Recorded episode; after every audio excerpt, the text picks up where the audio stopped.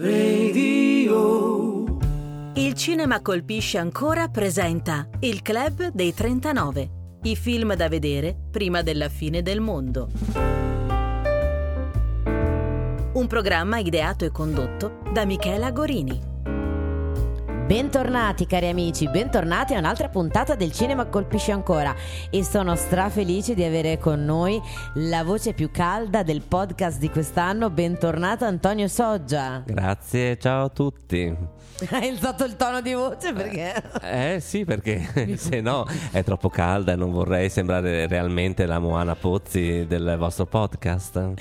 Ed è sempre con noi anche il nostro mitico regista Davide Zagnoli. Ciao a tutti. Antonio è stato con noi per parlare di un capolavoro del cinema italiano che è Ladri di biciclette ed è tornato Sì. con noi per parlare di un altro capolavoro del cinema italiano, di una fase però più calante, tra virgolette, del neorealismo italiano che è Risamaro Sì. di Giuseppe De Santis. Più che calante, diciamo differente. Assomiglia comunque a quella fase invece iniziale eh, che fu iniziata da Luchino Visconti con Ossessione, molto simile la procedura che ha portato poi a entrambi i film. Però Riso Amaro ehm, ha avuto poi un successo ovviamente planetario, inspiegabile poi perché è un film estremamente tortuoso, poi estremamente complesso perché ha una trama tra l'altro lunghissima, Mm, rispetto a Lati di biciclette che abbiamo trattato l'altra volta, è un film un po', non vorrei usare lo stesso eh, ovviamente aggettivo che è nel titolo, però amaro. Anche in questo caso comunque come eh, fil rouge del neorealismo ha un finale tragico. L'unica cosa ovviamente che ci riporta a un neorealismo invece non propriamente neorealistico è il fatto che vengono utilizzati degli attori professionisti. Abbiamo il protagonista ovviamente Walter che è interpretato da Vittorio Gasman, dal nostro caro Vittorio e abbiamo poi anche se all'epoca ancora non era ovviamente la Silvana Mangano che conosciamo oggi, anche perché è stata la prima esperienza cinematografica di Silvana, eh, anche lei poi ovviamente era in odore di professionismo, quindi e poi abbiamo anche poi Raff Vallone, eh, Grandissimo ovviamente, Raff Vallone. bravissimo. Che è un attore che viene secondo me sempre poco celebrato in Infatti, Italia. che interpreta Marco. Ti faccio una domanda Antonio, Sì, prima di dimmi. andare a parlare della trama. Certo, sì. Questo film come l'hai conosciuto tu? Sempre nel tuo periodo cinefilo Dams? No, allora, eh, Riso Amaro è stato eh, successivo. In realtà non mi interessava, eh, non rientrava in quelli che erano le opere cinematografiche che volevo vedere in quell'epoca. Parliamo comunque sempre 19, 20, 21 anni, il periodo proprio clou del dance che ho frequentato eh, dal 1994 al 1998. Torniamo a Riso Amaro. Allora, il film è un film drammatico, ovviamente, del 1949 in questo caso, quindi comunque eh, vicino all'area di biciclette.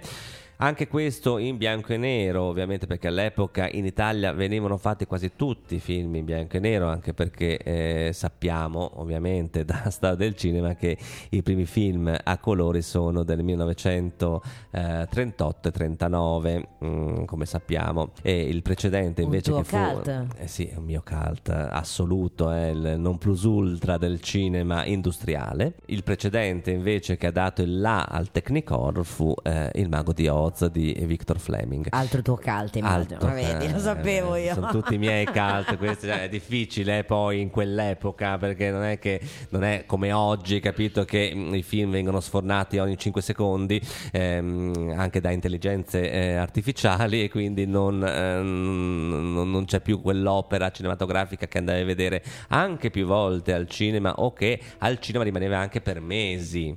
Eh, ricordiamoci che tra l'altro queste due opere non arrivarono in Italia in quell'epoca lì, cioè Via col vento e il Mago di Oz, ma dopo la guerra perché ovviamente non era, ehm, era illegale ovviamente far vedere opere straniere in Italia per eh, le leggi fascistissime.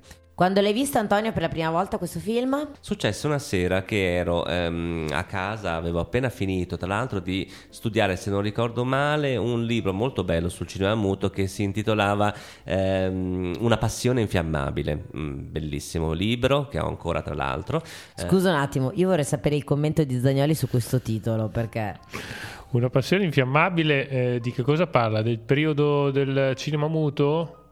certo, No, Perché? perché? è una passione infiammabile? Perché prendevano fuoco le pellicole in quel Perché all'epoca storico. ovviamente era nitrato d'argento e ovviamente molte pellicole del cinema muto le abbiamo perse proprio perché si accartocciavano e poi prendevano fuoco. Ah, ecco, ecco. perché è una passione infiammabile. Spero che tu non ab- mm, invece non abbia pensato ad altri tipi di passioni. Comunque, torniamo invece al- a dove e quando io invece ho visto riso amaro, che in questo momento è molto amaro il mio riso. Mm. Quindi, Scusa, non ho resistito, Antonio, ma io sapevo che lo stagno c'è una passione Me la infiammabile. sono andato a cercare. Immagino. Sì, esatto. Me la sono andato a cercare. adesso comunque le... eh, ehm, Quindi le- stavamo leggendo una passione infiammabile. Sì, stavo leggendo una passione infiammabile, eh, stavo leggendo, stavo studiando perché ovviamente dovevo dare tra l'altro l'esame di storia del cinema. Eh, nel libro avevo la programmazione del Saffi perché il Saffi faceva all'epoca una programmazione di lunedì per i film mai visti e quindi c'erano delle programmazioni un po' particolari di film cinesi, giapponesi, ehm, di ogni tipologia. Oppure c'era il martedì che davano poi i grandi classici e quel martedì lì mi ricordo che c'era riso amaro e quindi ho detto ma non so cosa fare, non, non ho niente da fare, quasi quasi vado al cinema. Quindi hai lasciato sul comodino la tua passione infiammabile. Ho lasciato la mia passione infam- infiammabile e eh, tra l'altro non è neanche più infiammabile perché sappiamo che dopo, le, eh, dopo gli anni 60 la ehm, pellicola, Pellicola. è in safety e quindi ovviamente è in sicurezza e non è più in nitrato d'argento. Ehm, e adesso poi vabbè è in digitale quindi abbiamo perso anche questo fascino della pellicola o del suono del- della macchina da proiezione. Però vabbè d'altronde il mondo evolve e quindi sono andato a vederlo. E rimasi estremamente affascinato dalla fotografia che è quella che mi colpì particolarmente perché è una fotografia molto moderna un bianco e nero decisamente moderno rispetto invece alla di biciclette che aveva sì un bianco e nero molto nitido e molto bello però comunque graffiante mentre invece questo era proprio nitido proprio quasi restaurato in realtà non era stato ancora restaurato. Me lo sono goduto ma più che altro ero affascinato dalla bellezza di Silvana Mangano veramente forava la pellicola Ricordiamoci che all'epoca Giuseppe De Santis cercava eh, una sorta di Rita Hayworth italiana. Eh, infatti, quando si presentò eh, Silvana Mangano ai provini, eh, si presentò, diciamo, vestita e ehm, truccata molto, in maniera molto smaccata. E quindi a lui non piacque, non voleva assolutamente lei per riso amaro. Ma fu invece un caso, un giorno eh, la incontrò invece in situazioni differenti, lei era vestita in maniera molto, no- cioè, decisamente normale, eh, non truccata e ha detto "Ah, allora così invece è il personaggio che cercavo e quindi dopo venne poi eh, scritturata per Riso Amaro. Vittorio Gasman invece e Ralph Vallone invece erano già eh, previsti e decisi comunque dal, da Giuseppe De Santis. Ricordiamoci che Giuseppe De Santis, più che regista, è un grandissimo sceneggiatore eh, e soggettista, quindi eh, fondamentalmente è questo il suo lavoro, eh, anche se ha fatto poi diverse regie. Ma Sì, non, era proprio, non era proprio tra, diciamo, la rosa dei registi neorealisti. Sì, tra l'altro ricordiamo che co-sceneggiatore insieme a De Santis è un grandissimo Carlo Lizzani, Ah, certo, altro, vabbè. altro grande figura del cinema italiano. Infatti, torniamo a noi. ehm, Parliamo un po' della trama, La Antonio. trama di eh, Riso Amaro. La trama di Riso Amaro è un- una, una sorta di soap opera. Siamo eh, nel settentrione e siamo nella stagione delle risaie. E quindi tutte le mondine che dovevano andare, ehm, ovviamente, a lavorare in queste risaie per coltivare il, il riso, si trovano tutte in questa stazione ferroviaria dove eh, Walter e Francesca, questi due specie di latitanti eh, che hanno rubato questa collana da questi eh, ricconi dove Francesca faceva servizio, tra l'altro dopo si scoprirà che la collana è falsa, eh, però al di là di questo, dentro questa stazione ci sono anche questi due. Walter ovviamente si dilegua e Francesca entra dentro questo ehm, diciamo ehm, gruppo di donne per poter entrare a fare la mondina all'interno delle risaie per coprirsi. Dentro ovviamente a queste mondine c'è anche Silvana, eh, che tra l'altro è Silvana Mangano. Silvana Certo. e Francesca sono due personaggi estremamente femministi, nel senso che comunque la storia è una storia narrata da due donne, quindi già uno dei primi film dove la narratrice è donna. Sono due donne, tra virgolette, indipendenti, soprattutto Silvana all'inizio si capisce che è una lavoratrice, eh, che è una mondina storica, mentre Francesca diventerà una mondina. Francesca è totalmente soggiogata all'inizio del film da Walter, poi riuscirà quando vedrà la figura di Walter, perché ricordiamo Infatti. che la collana l'ha rubata Francesca su Francesca, incarico, su esatto, incarico di Walter. Esatto.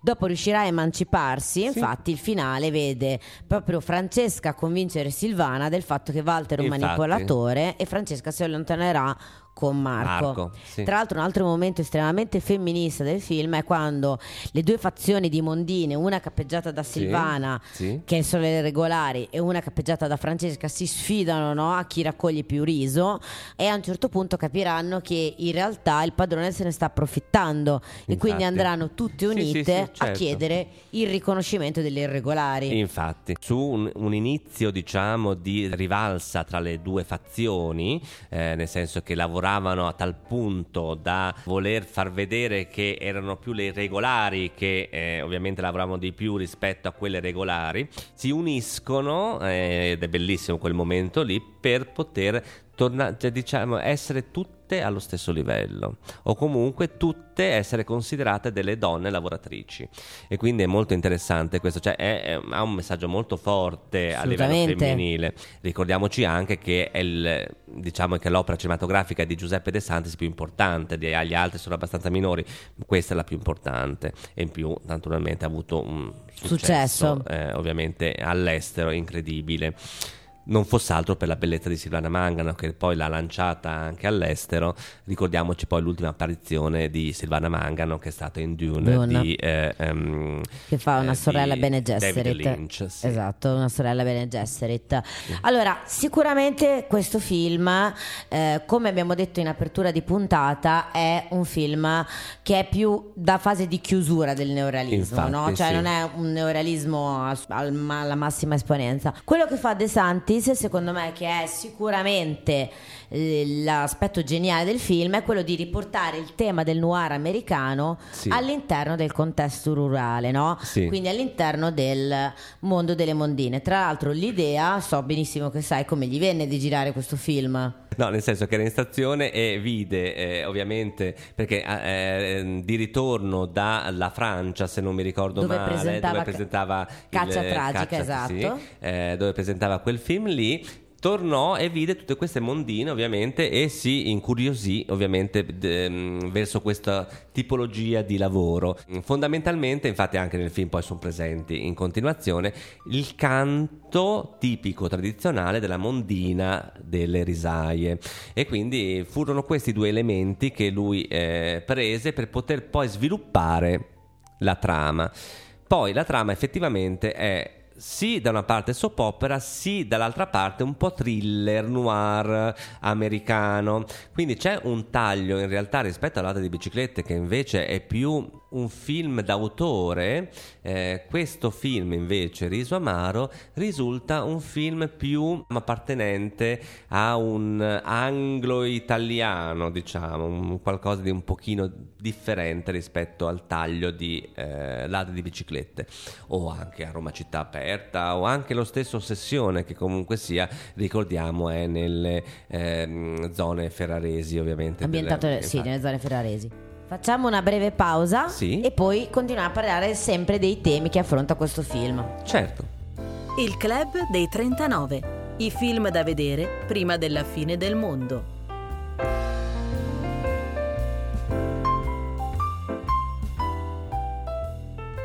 Bentornati cari amici, bentornati a un'altra puntata del Cinema Colpisce Ancora e perché si fosse connesso adesso con noi c'è ancora ospite il nostro mitico Antonio Soggia, Sono ancora qua, certo. nostro attore, regista, Sì. eh, tecnico luci, tutto fare, ma ho scoperto anche educatore. Socio pedagogico. Non mi guardare con quell'aria di su di, di- di meno. No, è No. importante perché il tema, il film di De Santis affronta tantissimi temi. Prima di tutto, ovviamente, è un film sociologico, nel senso che uno dei grandi temi che si affrontano e che cita in questo furore di John Ford è appunto la lotta di classe. Sì, allora, infatti il, ehm, il film verte molto sul discorso, eh, diciamo, ehm, pedagogico da un certo punto di vista per quanto riguarda il, eh, il fatto di mantenere alcune classi sociali in un certo eh, standard, e cioè di non farle evolvere e quindi mantenerle lì. Questa è la prima cosa. La seconda cosa invece è quella di mantenere l'ordine e quindi avere comunque abbiamo anche il riso amaro nel, proprio nella trama del film abbiamo il mh, mm, gestore delle risaie quindi il datore di lavoro e quindi chi gestisce le cose che tra l'altro è un maschio. Ovviamente abbiamo una situazione una società assolutamente maschilista in quel periodo in Italia e non è che siamo cambiati tanto neanche oggi, quindi lo sappiamo benissimo, l'Italia sopravvive con questi punti di vista purtroppo da millenni, non solo da oggi e domani. A livello sociologico è un film che ha una, una grande importanza per quanto riguarda il mantenimento, uno, della donna in uno status che sia inferiore all'uomo, primo. Seconda cosa, il fatto che quando tu sei e fai una professione di quel tipo, che è un mestiere ovviamente diciamo povero, il discorso comunque di mantenere un ordine sociale, soprattutto in un momento in cui l'ordine sociale era stato destabilizzato questo film, ricordiamo, ha un sacco di citazioni. La stessa sì. figura di Silvana Mangano è modellata sull'iconica figura di Rita Hayworth, più che altro nella sua fisicità. Poi la ricorda in Gilda, ovviamente, perché Gilda è, è diciamo il must dove Rita Hayworth poi esplode come personaggio. E tra l'altro nel famosissimo ballo che poi fa nel eh, club davanti eh, al suo eh, amato, chiamiamolo così, però deve farlo ingelosire o comunque se ci sono varie trame poi in Gilda. Mm, e lei la, naturalmente Silvana Mangolo la ricrea nel bosco con questo boogie boogie un po'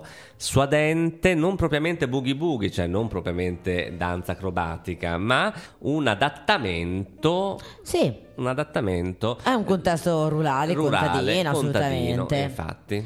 Un altro dei temi sicuramente che affronta De Santis è un po' il voyeurismo dei tempi, no? questa certo. scena della lotta nel fango tra le mondine. Beh, questa eh, ne vogliamo parlare adesso.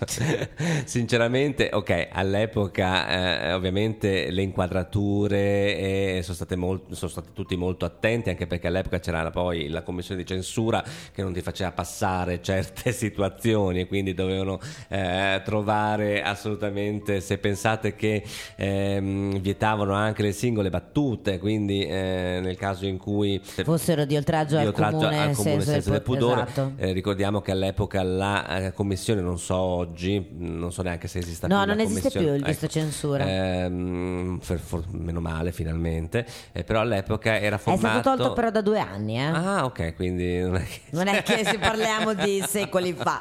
Questo, questo, me l'ero perso, ma eh, all'epoca era formata da un appartenente al clero, eh, un buon padre di famiglia, come era citato poi sempre nel codice civile, eh, un rappresentante dello Stato e un eh, tutti maschi tra l'altro e eh, un giurista o un avvocato o qualcosa comunque appartenente alla giurisprudenza. E queste erano quattro, le quattro persone sì che... sai che anche la figura del buon padre di famiglia è stata tolta dal codice civile oh meno sì, male una volta, finalmente. questo, una volta il professionista l'imprenditore doveva agire con la diligenza del buon padre di famiglia adesso è stato sostituito dalla giurisprudenza, non nel codice, però ha fatto, diventata legge, con la diligenza del professionista medio e direi oh, che forse è una cosa un po' più sensata. Un pochino più sensata e un pochino più seria. Esatto. Che cosa ne pensa il nostro Antonio dei buoni padri di famiglia? Ma allora, di mio padre sicuramente eh, penso che sia stato il più grande e buon padre di famiglia che io possa mai aver avuto Di altri padri di famiglia è meglio che non mi esprima. Andiamo avanti con la puntata. Infatti è meglio. Direi che qua la commissione censura formata da me e te Zagnoli in questo momento chiude tutto.